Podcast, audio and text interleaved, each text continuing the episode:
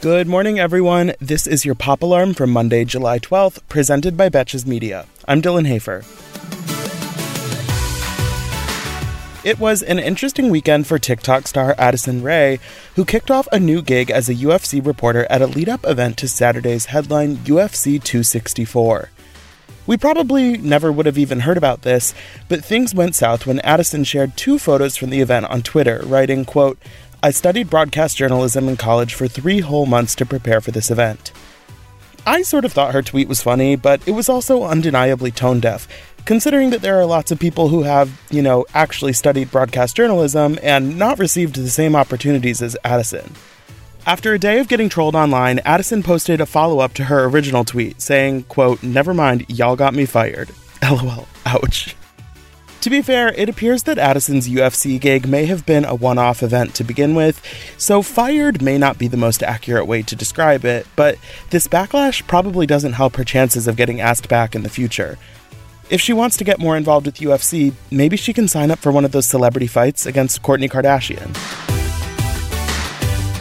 There have been way too many new celebrity couples lately, and we finally have a new breakup to dig into. Over the weekend, it was reported that music mogul Scooter Braun and his wife Yael Cohen Braun are separating. This comes as a surprising turn of events, considering they celebrated the 4th of July together with their three kids last week, and Scooter posted a glowing tribute to his wife for their 7th anniversary, which was just six days ago. Compared to Scooter, Yael keeps a pretty low profile, but she vocally supported her husband in his very public feud with Taylor Swift. She also happens to be the heiress of a South African mining business worth billions, as well as the founder of the nonprofit Fuck Cancer. So, if these two end up filing for divorce, there are going to be lots of assets to divide on both sides. Now that Yael has defected from Team Scooter, how long until she starts hanging out with Taylor Swift? I trust Scooter Braun about as far as I can throw him, but you know which clowns I have even less patience for? Lamar Odom and Tristan Thompson. On Friday, Khloe Kardashian posted a photo of herself looking objectively fantastic in an outdoor shower. And right on time, her toxic exes showed up in the comment section. Lamar was first, commenting hottie with two flame emojis, two heart eye emojis, one plain heart emoji, and two heart face emojis. In my personal opinion, that's too many emojis for a 41 year old who's also your ex husband. Lamar, just like the pic and keep it moving. But Tristan escalated the situation with a response that was interpreted as a threat by many. He wrote, quote, At Lamar Odom, God brought you back the first time. Play if you want, different results. Um, is that a reference to the time Lamar nearly died after an overdose? Because it kind of feels like it is.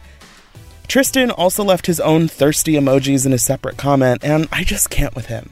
This is the man who cheated on Khloe several times, including when she was literally hours from giving birth to his child, and most recently, just a few weeks ago. I'm no Lamar apologist, but Tristan thinking he has the upper hand here is hilariously delusional.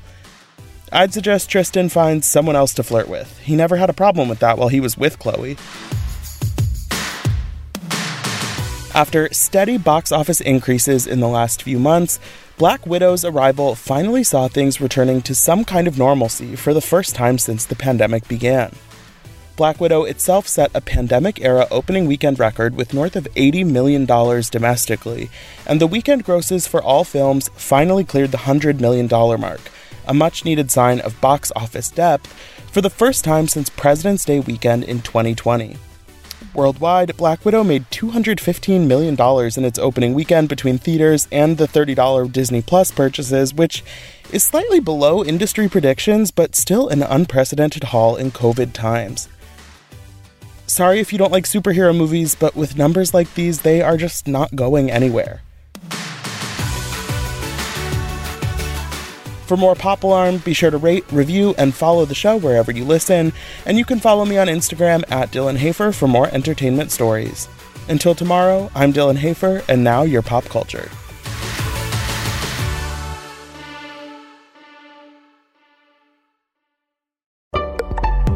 Betches.